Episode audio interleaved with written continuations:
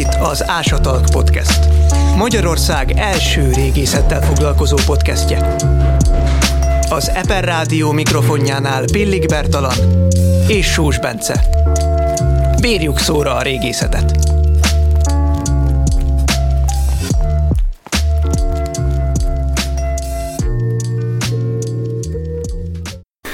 Podcast az eddigi három éves működése során rengeteg embert szólított meg, és egyre többen hallgatnak, hallgattok minket. Szeretnénk, hogy minél több emberhez eljussunk, és ebben segít nekünk a Vodafone Podcast Pioneers programja.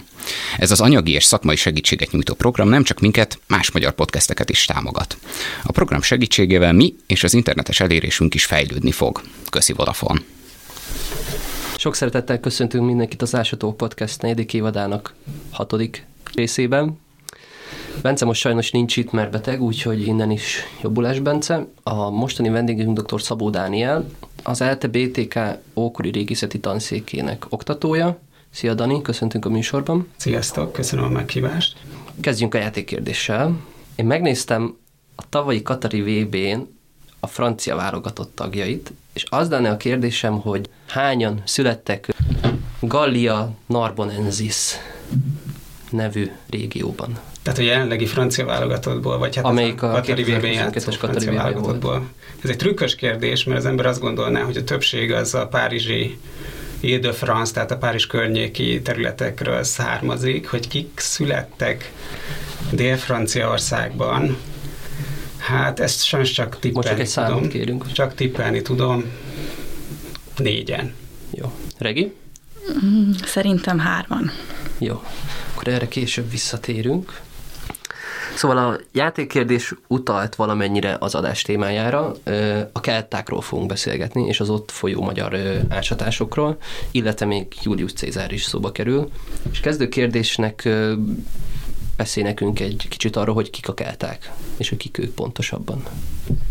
Hát itt elsősorban, vagy előjáróban le kell azt szögezni, hogy, hogy most az ókori keltákról lesz szó, tehát nem a középkori és nem a modern kelta népességekről, mert hogy ma is élnek olyan népek Európa területén, amelyek kelta nyelven beszélnek, ugye a kelt egy indo-európai nyelv, és Brötányban, Írországban és Walesben mind a mai napig többé-kevésbé beszélt nyelv. Most az ókori kelták kapcsán a, a nyelvi mellett egy másik definíció is fontos, a régészeti definíció, ami hát nyilván szorosan azért összefügg a, a nyelvvel, bár ennek a kettőnek az összeegyeztetése az nem volt mindig problémamentes. Itt fontos említést tenni a 19. századról, amikor egy svéd tudós Hans Hildebrand két korszakra osztotta fel a vaskort, egy korábbi szakaszra, amit Hallstattról neveztek el, és egy későbbi szakaszra, amit Latenről egy Laten korszaknak neveztek el. Hallstatt az egy osztrák lelőhely, egy nagyon szép, zseniális, tényleg gyönyörű tópartján elhelyezkedő, nagyon fontos koravaskori lelőhely, Laten pedig a Nösáteli tó mellett van. És, és hát az hamar egyértelművé vált, hogy a kelták és a laten kultúra, tehát a láterni lelőhely alapján definiált leletek csoportja, azok szoros összefüggésben vannak. És azóta már tudjuk az is, hogy a, azt is, hogy a Hallstatt időszakban is volt kelt a népesség, ezeknek feliratos emlékei a Komoító zónájából, Lugánóból már a, a Krisztus előtti 7.-6. század fordulójára visszavezetik a, a ottani kelt a népesség jelenlétét. Tehát a kelt egy olyan csoport, aki, amelyik Európában él, és aminek a, sajnos a tagjai nem írták meg a saját történetüket, így az ókori kelta történelmmel kapcsolatban csak a, csak a görög és a római történetírók leírásaiból tájékozódhatunk. Érdekes kérdés, hogy honnan jönnek ezek a kelták ebben a kapcsolat, ebben kapcsolatban. Nagyon sok a bizonytalanság, Hérodotos azt írja, hogy valószínűleg Hekataiosra támaszkodva, hogy a Duna forrásvidékét a kelták lakták, tehát hogyha er, ezt elhisszük, akkor az jelenthető ki, hogy Dél-Németországban volt egy olyan terület Hérodotosz korában, ahol már akkor kelták éltek. Viszont azt is fontos megemlíteni, hogy, hogy a korabeli görög forrásokban egy Hérodotosznál is egy csomó földrajzi bizonytalanság Dunáról lehet beszélni, tehát egyáltalán nem biztos, sőt, sőt, szinte biztos, hogy ő nem tudta pontosan, hogy hol van a Duna forrásvidéke, tehát nem feltétlenül biztos az, hogy a, hogy a Fekete Erdőre gondolt. Mostani kelták, ők az ókorban élt őseikre visszavezetik magukat, vagy, vagy van ilyen kánon köztük? Természetesen, tehát itt van egy nagyon erős politikai vonulata is a, a kelta öntudatnak, amiben én nem szeretnék belemenni, hogy ennek mi a valóság alapja, de, de vannak olyan, olyan népcsoportok a Brit-szigeteken, vagy Brötányban, de még Észak-Olaszországban is, ez különösen érdekes, hiszen vannak olyan Észak-Olaszország beli területek, ahol a ma élő népesség inkább tartja magát keltának, mint olasznak. Uh-huh. Például Udine környékén. És akkor arról tudsz nekünk mesélni, hogy hogyan kerültek a kelták a Kárpát-medencébe? Ez egy nagyon érdekes kérdés. A, ezt a kelták úgynevezett történeti vándorlásához szokás kötni. Abból a szempontból történeti, hogy a történeti írásban, az ókori történetírásban van ennek lenyomata, méghozzá Pompeius Trogusnál, aki maga is gal származású volt, és a, a itt lábjegyzetként érdemes megjegyezni, hogy ezek az elnevezések, mint gal, kelta, galata, ezek szinonimák, tehát hogy ez gyakorlatilag ugyanazt jelenti annak ellenére, hogy a galt azt gyakran használjuk például a mai Franciaország területének kelta lakosságára, ez gyakorlatilag szinonimája a kelta elnevezésnek. Tehát Pompeius Trógus ír arról, hogy a kelták egy nagy vándorlás során jutnak el a mai Pannónia területére, és azt is leírja, hogy ennek a vándorlásnak két nagy iránya volt, az egyik iránya az Itália felé ment, a másik pedig Pannónia irányába. Azt tudjuk, hogy miért indultak el? Hogy volt valami kiváltó ok? Igen, Pompeius Trogus, akinek hát a szövege Justinus által kivonatolt formában maradt fenn, ő leírja, hogy itt arról van szó, hogy túlnépesedés volt ezeken a területeken, és ezért indultak útnak. Uh-huh.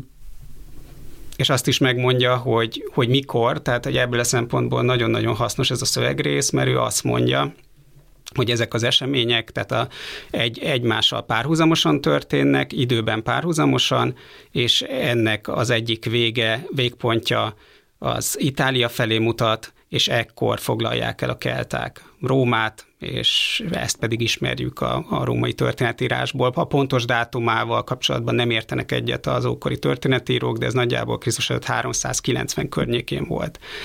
És ez azért izgalmas, mert így van egy konkrét történeti esemény, aminek a dátuma keltezi a, a közép-Duna vidékre bevonuló keltaság megérkezését is.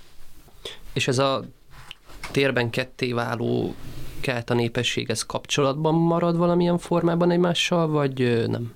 Hát ezek nagyon nehéz kérdések, már csak azért is, mert, mert a, nem, tehát az információink nem azonos mértékűek a vándorlás két irányával kapcsolatban, és akkor még nem is beszéltünk arról a kérdésről, hogy mit mond a, a régészeti realitás, tehát vannak olyan alapvető különbségek, hogy, hogy azoknak a, a törzseknek, vagy helyesebben ezek ne, valójában nem törzsek, hanem népek. Tehát azoknak a kelta népeknek a nevét, akik Itáliába bevonulnak, jól ismerjük. Ugye ezek például Brennus vezetésével a, a főként szenonokból álló csapatok, ezek elfoglalják Rómát, viszont a Kárpát-medence irányába, a közép-Dunavidékre érkező kelt a törzsek neveit nem ismerjük. Tehát itt vannak ilyen alapvető problémák.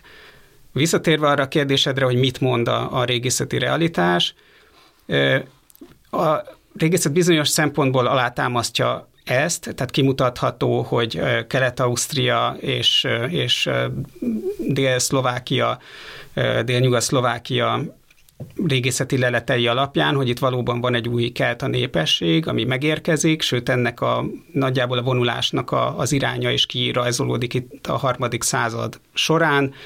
A Észak-Dunántúl és egészen Észak-Dunántúlba túlon keresztül érkeznek meg, és aztán ha a negyedik század végére ezek elérik a mai Románia területét is. Tehát itt van egy régészeti realitás. A, ami viszont még érdekes, az az, hogy a régészeti leletek szintén a, a elsősorban a Tunántúl nyugati részén és Kelet-Ausztriába, ezek kimutat, kirajzolnak egy olyan képet is, amiből egy olyan hipotézist is fel lehet állítani, miszerint itt már volt valamiféle kelt a lakosság, mielőtt megérkeztek a történeti invázióval az újonnan megérkező kelt a csoportok. Uh-huh. És mondjuk a, a nyugat-európai részen és a kelet-európai részen mennyire hasonlít a kelt leletanyag, szóval ott lehet valami kapcsolatot feltételezni a két felé szakadt népesség között, vagy Abszolút, vagy sőt vannak olyan típusok, amelyek megjelennek ebben az időszakban, vannak olyan tártípusok, amelyek megjelennek ebben az időszakban. A közép-Dunavidéken, amiket jól ismerünk, például franciaországi területekről, Sampányból, például. Tehát abszolút van arra lehetőség, hogy a leletanyag alapján bizonyos kisebb csoportokat nyomon lehet követni, vagy hipotéziseket lehet felállítani, hogy bizonyos kisebb csoportok honnan jönnek ez erre a, a közép-Dunavidéki területre. És a, a történeti vándorlásnak meddig terjed az akció rádiusza? Tehát mi volt a legtávolabbi pont, ahova ők eljutottak? Hát ezt a, tehát ezt azért nehéz megmondani, mert nehéz pontosan rekonstruálni, hogy ezek a csoportok milyen ritmusban, hogyan haladtak el. De a végeredménye az mindenféle, hogyan haladtak, de a végeredménye az mindenféleképpen az, hogy itt egészen a, a mai Törökországig eljutnak el a névcsoportok, ugye ezek azok a kalaták, akik ott mindenféle kalandokba ö, keverednek. Kis-Ázsia területén például. Úgyhogy ez, ez egy elég, elég átfogó és, és, és egy fontos folyamat, hogyha Európa egészét vizsgáljuk, akkor is. Ráadásul itt a közép-Dunavidéken kialakul egy nagyon fontos kelt a központ, ami a hátországa lesz a, a harmadik századi kelt a hadjáratoknak, amiket a, a Balkán és a hellenisztikus világ ellen vezetnek, és és hát egészen Delfoig eljutnak a harmadik század első évtizedeiben. Ugye azt tudjuk, hogy Delfolyt nem, nem sikerült kifosztaniuk, de eljutnak a, a valószínűleg a hó sietett a, a delfolyiak segítségére, mert hogy fehér szűzekről írnak a, a források. Uh-huh. És a keltákhoz köthető egy hát egy megtelepedési mód, amit mi oppidumoknak hívunk. Ezekről tudnál mesélni, hogy ez micsoda pontosan? Igen, tehát ez az ezt követő időszak, a Krisztus előtti második és első század, amikor az oppidum kultúrának nevezett jelenség Európa nagy részében megfigyelhető. Ugye oppidumoknak alapvetően az erődített településeket nevezzük, és hát a leggyakrabban pedig a, pedig a kelta erődített, Krisztus előtt második, első századi erődített településekkel kapcsolódik össze ez az elnevezés. Természetesen más településeket is hívnak Oppidumnak, például Dél-Franciaországban is, és tehát a mediterrán világban is vannak nem teljesen ebbe az időszakba illeszkedő lelőhelyek, amik szintén az Oppidum nevet kapják.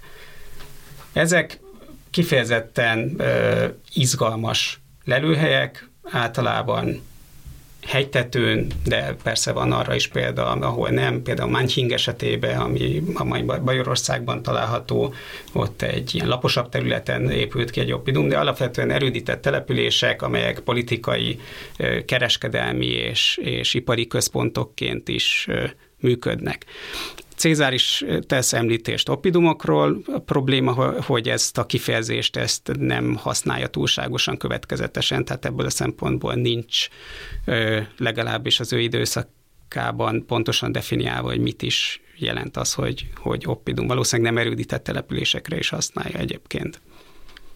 És milyen kapcsolata volt Cézárnak a keltákkal? Hát Cézárnak a, a gyakorlatilag egy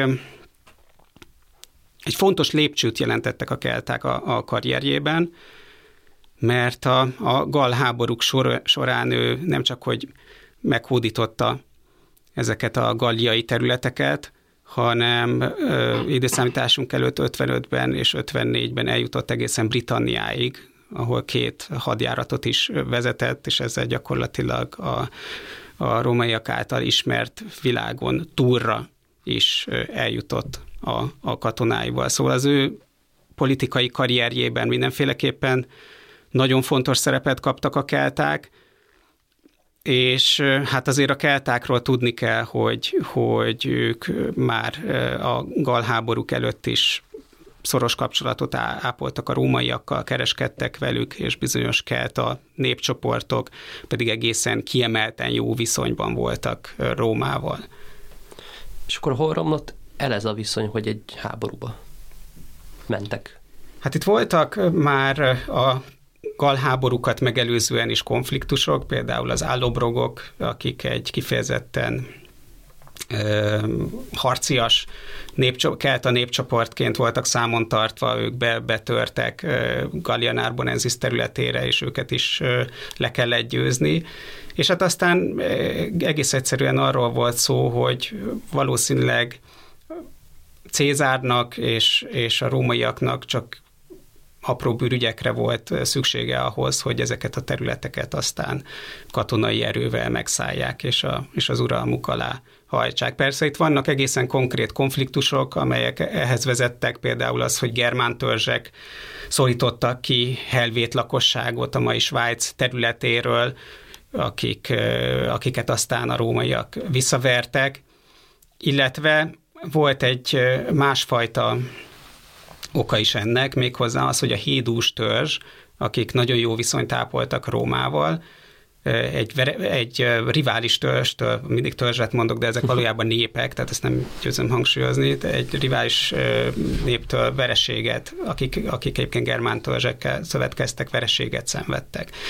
És ők egy druidát követként elküldtek Rómába, egy Diviciákusz nevű druidát, aki gyakorlatilag segítséget kért a rómaiaktól, hogy állítsák vissza a hédúsok fennhatóságát ezeken a területeken, és hát természetesen Cézár kapva kapott ezen az alkalmon, és hát így indul meg tulajdonképpen a gal háború, hogy bevonulnak a római seregek, és aztán időszámításunk előtt 58-ban Bibrakte mellett a, a galháborúk első fontos csatájában megveri a helvéteket. Ez egy nagyjából a Bibrakte Oppidumától olyan 25 kilométerre lehet ez a csatatér, ahol ez a, ez a időszámításunk előtti 58-as ütközet lezajlott.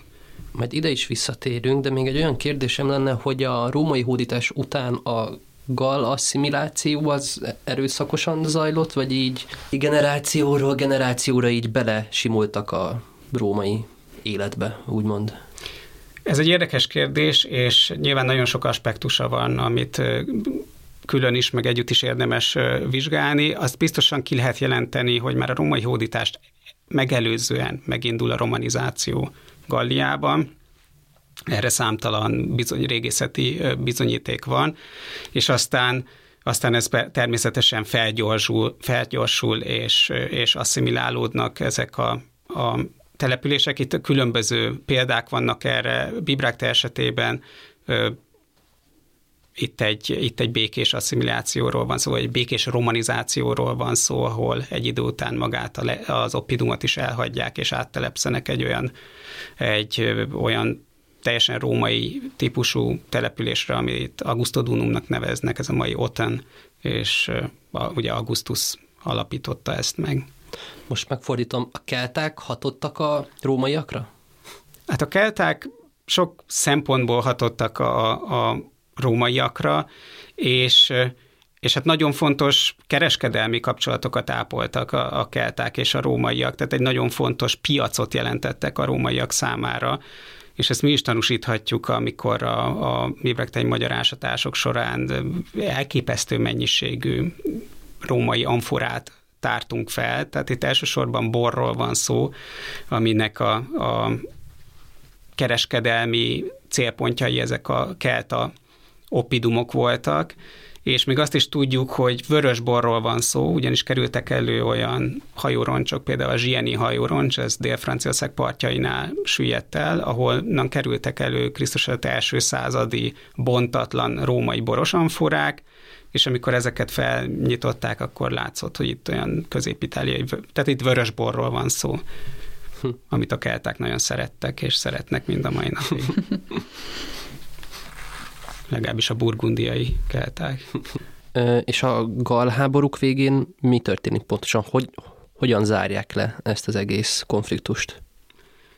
Tehát itt létrejön egy, egy nagy felkelés a rómaiakkal szemben Vercingetorix vezetésével, és, és ezek először a gergóviai fensíkon vereséget mérnek Cézár seregére, valószínűleg ő itt nagyon elszámította magát, és harapófogóba került különböző erőtített települések között, de aztán nem tudják kihasználni ezt a győzelmet, mert Vercingetorix bevonul Aléziába, Alézia szintén egy nagyon-nagyon fontos lelőhely a gal háborúk kutatásának szempontjából. Harmadik Napóleon, aki abszolút érdeklődött a gal háborúk és Cézár iránt nagy erőkkel nagy energiát fektetett a Alézia kutatásába, és ennek megfelelően, tehát beveszi magát mm, Vercingetorix Aléziába, és Cézárék pedig egy nagyon érdekes módszerrel egy dupla erődítéssel veszik körbe a lelőhelyet, ami ma a, a Mont található, és a település az Alice szűr rennek nevezik. És ennek az erődítésnek, ennek a dupla erődítésnek az volt a lényege, hogy egyfelől körbezárta Aléziát, tehát kiéheztették a bent lévő seregeket, ami hát valószínűleg, amivel kapcsolatban valószínűleg nem volt nehéz dolguk, mert hogy rengetegen voltak benne az Oppidum területén, tehát a bizonyos becslések szerint akár 80 ezrek is, 80 ezren is lehettek, ami hát többszöröse az Oppidum eredeti lakosságának, és a másik külső erődítéssel, tehát a, tehát a romai seregek azok a két erődítés gyűrű között foglaltak helyet, és a külső erődítés pedig arra szolgált, hogy a, hogy a kelt a felmentő csapatoktól megvédjék saját magukat. És hát az érdekessége ennek a az aléziai kutatásnak, hogy ezeket meglehetős biztonsággal sikerült azonosítani, részben ásatásokkal, részben légifényképekkel, René Gauguin rengeteg légifényképet készített a zónába, és ezeket az erődítéseket szépen ki lehet rajzolni, és ezek nagyjából megfelelnek a Cézár által leírtaknak, ami szintén izgalmas és viszonylag új eredménye a, a római hadsereget érintő régészeti kutatásoknak, hogy szinte teljesen megegyezik ez a technika, amit Cézár itt végrehajtott Alézia esetében, a numanciai 133-as római ostrom technológiájával. Tehát itt úgy tűnik, hogy egy olyan metódust alkalmazott Cézár, ami már ismert volt a, a római hadseregben, tehát korábban már alkalmazták ezt. És hát tulajdonképpen ez volt a, a döntő vereség, amit itt elszenvedtek a, a Kelta vagy Gal csapatok Aléziánál, ami aztán meghatározta a háború menetét, és ez is lett a vége, tehát 51-ig tartanak a Gal háborúk. Vercingetorixot elfogták, fogságba ejtették, Rómába került a, a, a Tullianumnak nevezett börtön, bekerült, évekig ott raposkodott, ez ott található a Forum Romanum mellett, közvetlenül ma ez a San Giuseppe dei Falegnami templom van a fölé építve, e fölé a tömlöc fölé, és aztán, és aztán meggyilkolták Rómában, és itt véget érte ez az egész ellenállás. Természetesen voltak még már fellángolásai ennek, volt a Szakrovír féle felkelés, Galliában, de, de a nagy ö, győzelmet ekkor aratták a rómaiak a kelták fölött, ami aztán örökre megpecsételte ezeknek, vagy legalábbis itt a római, szem, római időszak során megpecsételte ezeknek a területeknek a sorsát. Akkor említetted, hogy Bibraktében folynak ásatások. Ezek mikor kezdődtek, és, és milyen célkitűzései vannak? Igen, ez egy nagyon fontos projektje a, az intézetünknek, a Régészettudományi Intézetnek, és itt hát mindenféleképpen diszklémerként meg kell említenem, hogy ugyan én most itt egyedül ülök a stúdióban, de itt valójában egy team munkáról, tehát egy csapat, csapatmunkáról van szó, ami 1988-ban indult meg Szabó Miklós vezetésével, egy komoly francia-magyar együttműködés keretében, és ma Borhi László akadémikus vezetésével folyik, a mindennapi munkát pedig ketten végezzük Timár Lőrinc kollégámmal megosztva.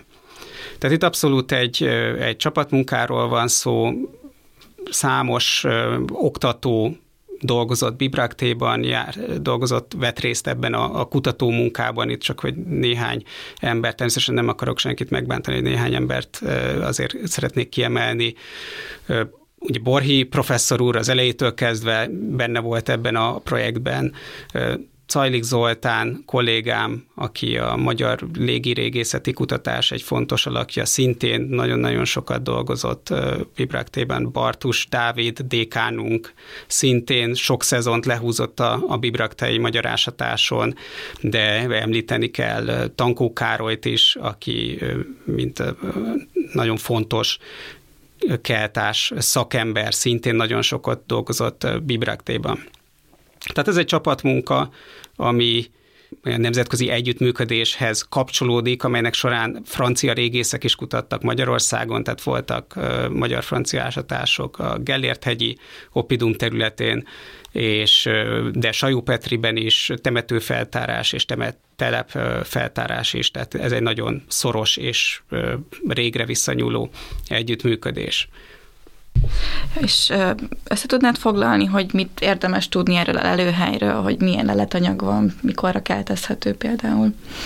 Tehát ez egy kelta oppidum, ami Burgundiában, mai nevén Burgony-Franche-Comté régióban található a Morvan középhegységben, tehát egy ilyen viszonylag alacsony hegyekből, ezer méter alatti hegyekből álló régiót kell elképzelni.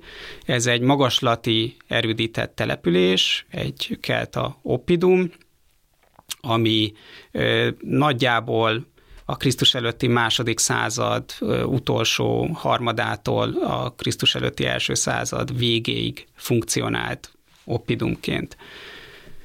Egy nagyon komoly erődítéssel, dupla erődítéssel ellátott lelőhelyről van szó, aminek a, a legnagyobb területe, tehát a területének a legnagyobb kiterjedése az elérte a, a 200 hektárt.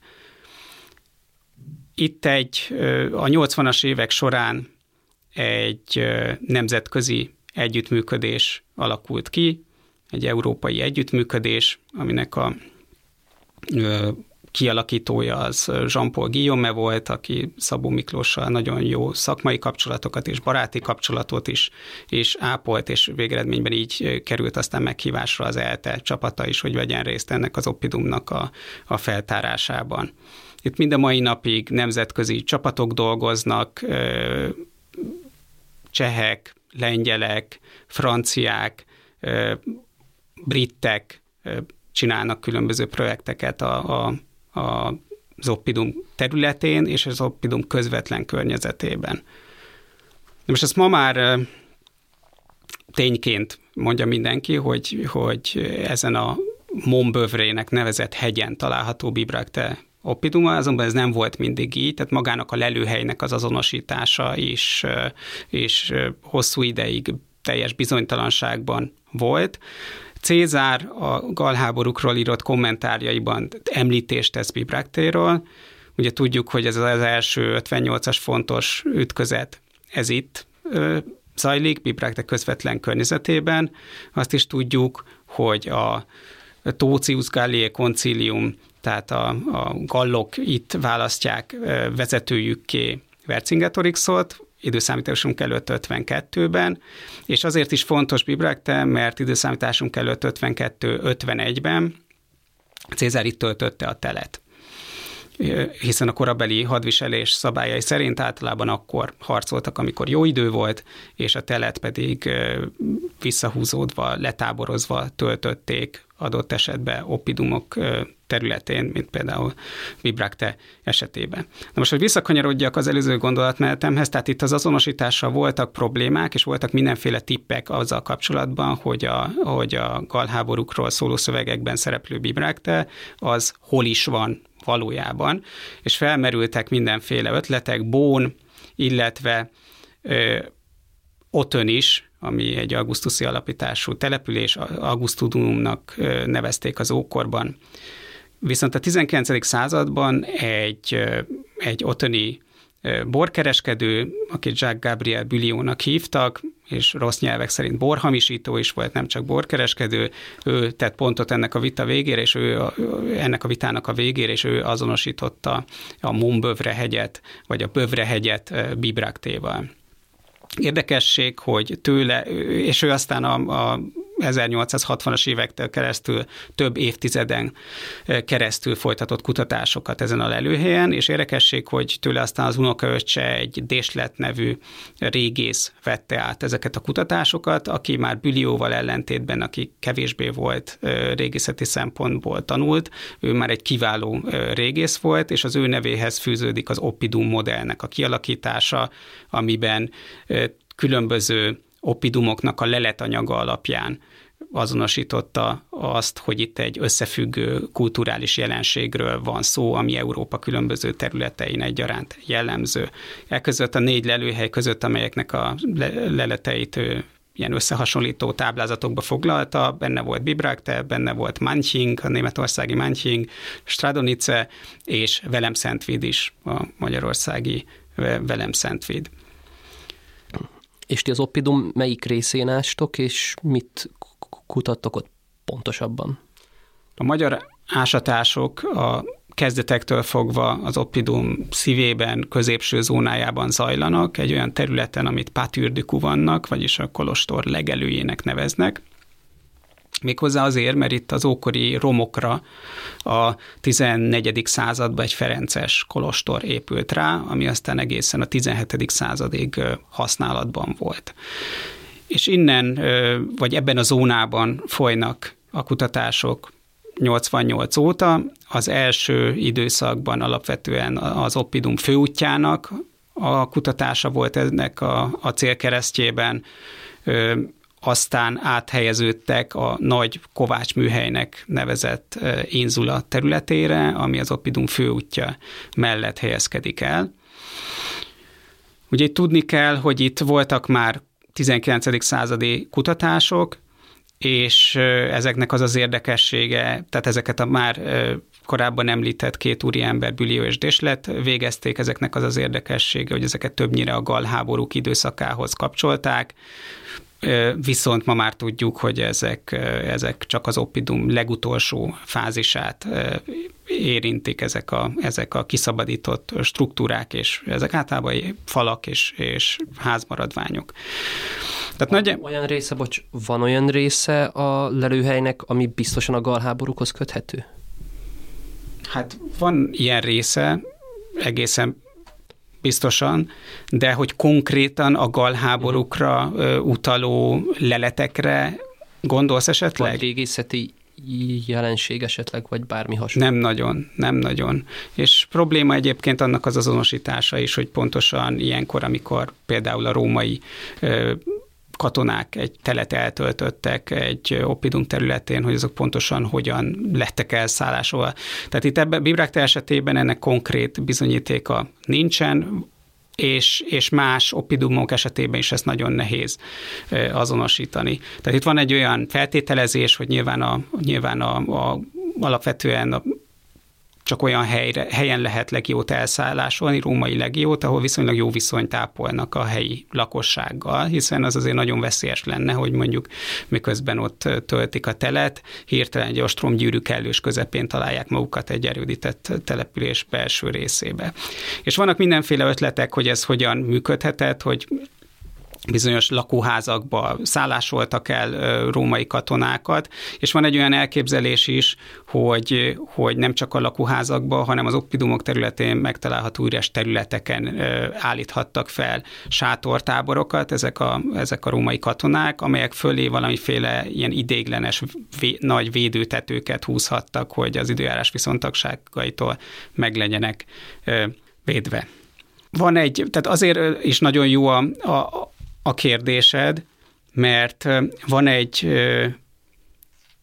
komoly kutatás történeti probléma itt a galháborúk kapcsán, méghozzá az, hogy, hogy hogyan lehet azonosítani a római katonaság jelenlétét a cézári időszak és a, és a Drusus féle hadjáratok közötti évtizedekben.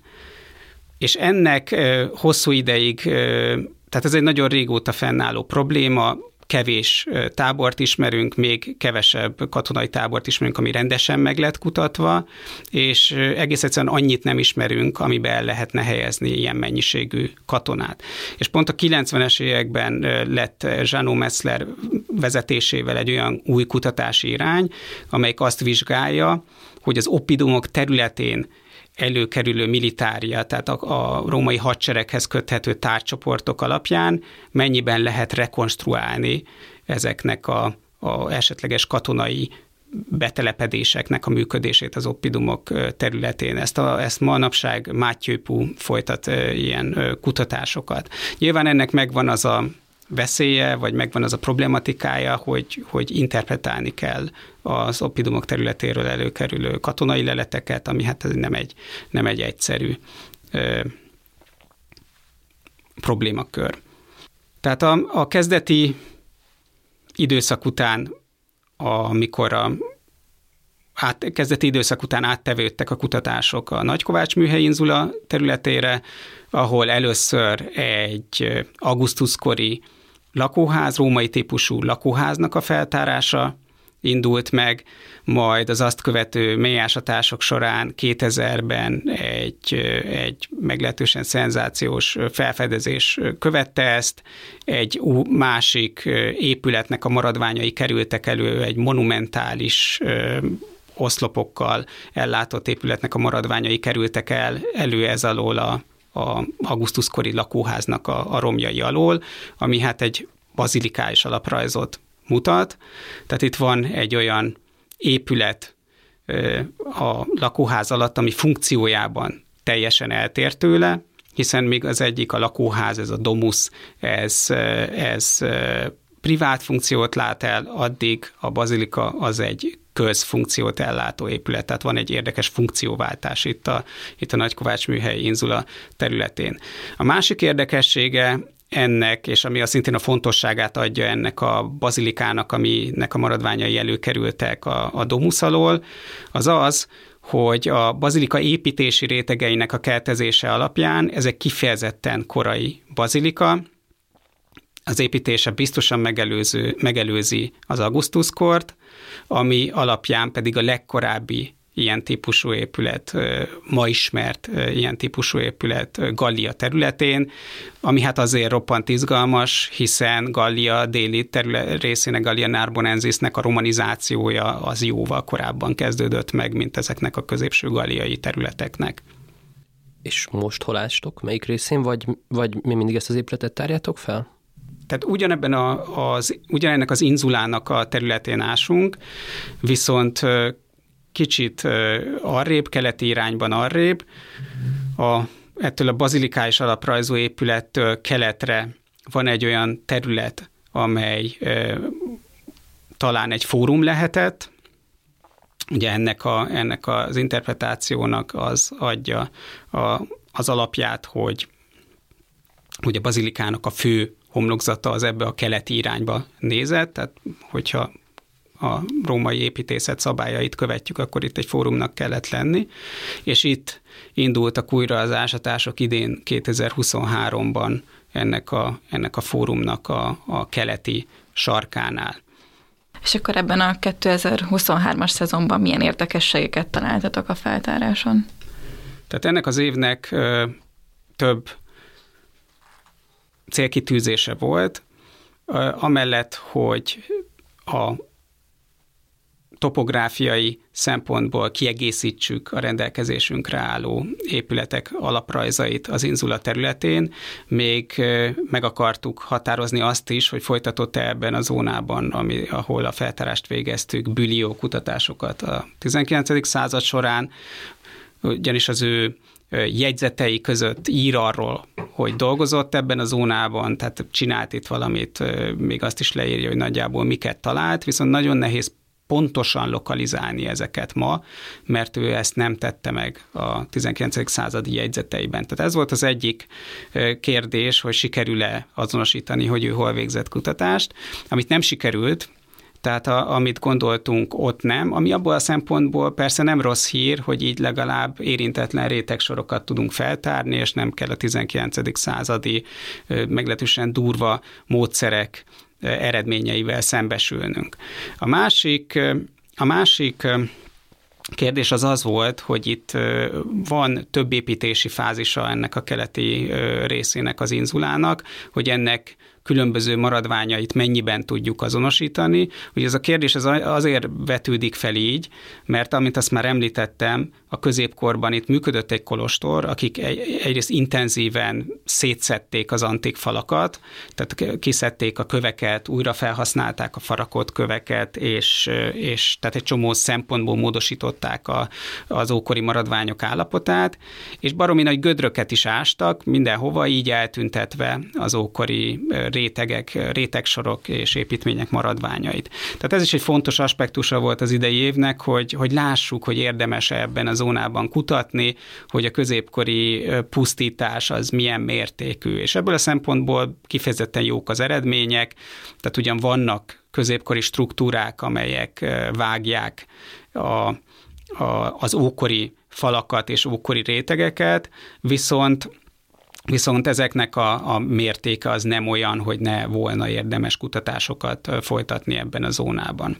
A harmadik fontos kérdése az idei évnek az az volt, hogy tudjuk-e azonosítani annak a vízvezetéknek a újabb szakaszát, amit részben a 2000-es évek során már, már feltártunk, egy kicsit arrébb. Ez egyelőre nem sikerült, itt valószínűleg komoly mélyas, mélyásatásokat kell folytatni ahhoz, hogy, hogy ennek a vízvezetéknek újabb szakaszát lehessen azonosítani.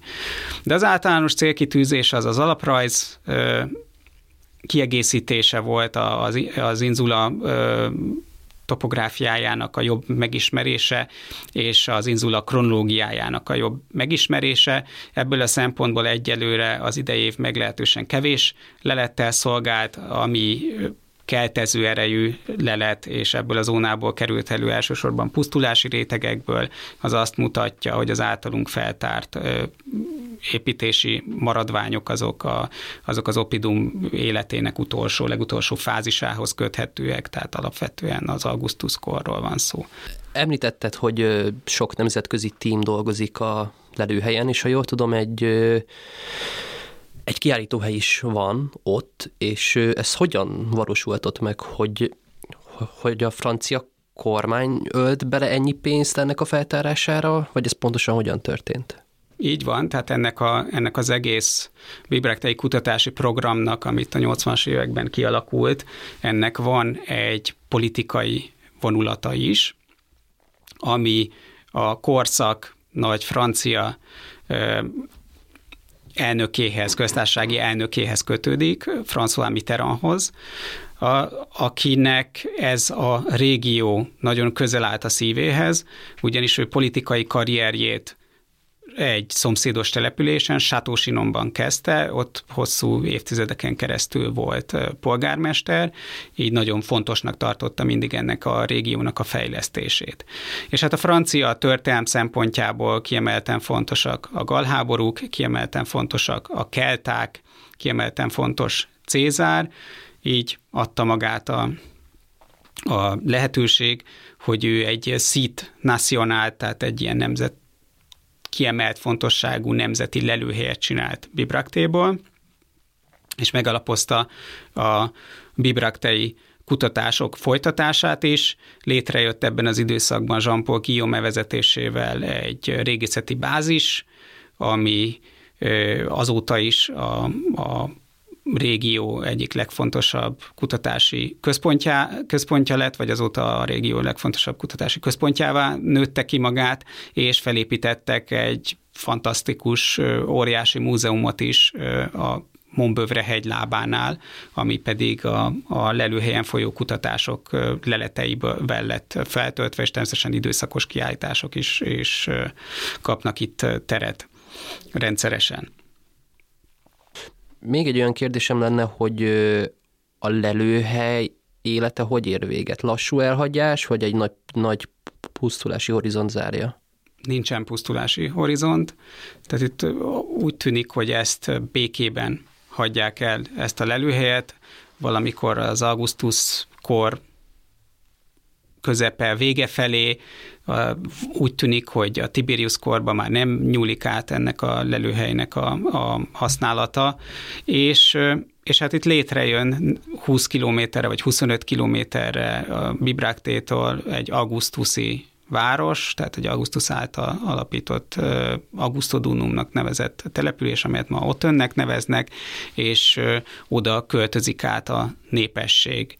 Ez egy sokkal praktikusabb abból a szempontból, hogy kereskedelmi útvonalak meccéspontjában található, és hát valószínűleg a rómaiak szempontjából is egy fontos része volt ennek az egész történetnek, hogy jobb, hogyha ezeket oda letelepítik római típusú váz, ezeket a keltákat letelepítik római típusú városokba, mint hogyha a hátországban, ilyen erődített hegyi településekben továbbra is ott laknak. Akkor ez már egy teljesen romanizált lakosságot jelent, és így a kelta identitás feladását is, vagy, vagy azért megmaradtak a saját kis dolgaik, és... Hát ezt nagyon nehéz így megmondani, tehát ez az identitás, ez egy nagyon nehéz uh, problémakör. A tárgyi kultúra alapján egy borzasztó erősen romanizálódott népességről lehet beszélni, hogy ezek milyen kelta identitást őriznek meg, és milyen hosszú ideig az egy az egy nehéz kérdés, és erre nehéz válaszolni. Nagyon köszönjük, hogy itt voltál, Dani, és öten származnak Dél-Franciaországból a francia válogatottból. Közelebb voltál hozzá. Na, hát akkor ez egy teljesen véletlenül, de ez egy egész jó tipp volt mindkettő rész. Bár nem tudom, hogy Regi, hogy a te részedről mennyire volt véletlen, de én abszolút Fogalmam se volt róla. Amennyi nekem közön van a focihoz, nem. Én ezt a francia válogatottat már nem ismerem annyira. Nekem az 1998-as VB győztes francia válogatott az, ami nagyon közel állt a szívemhez, ezt a mostanit sajnos annyira már nem ismerem. De nagyon szépen köszönöm, hogy itt Mi lehettem. köszönjük, hogy itt voltál. Sziasztok!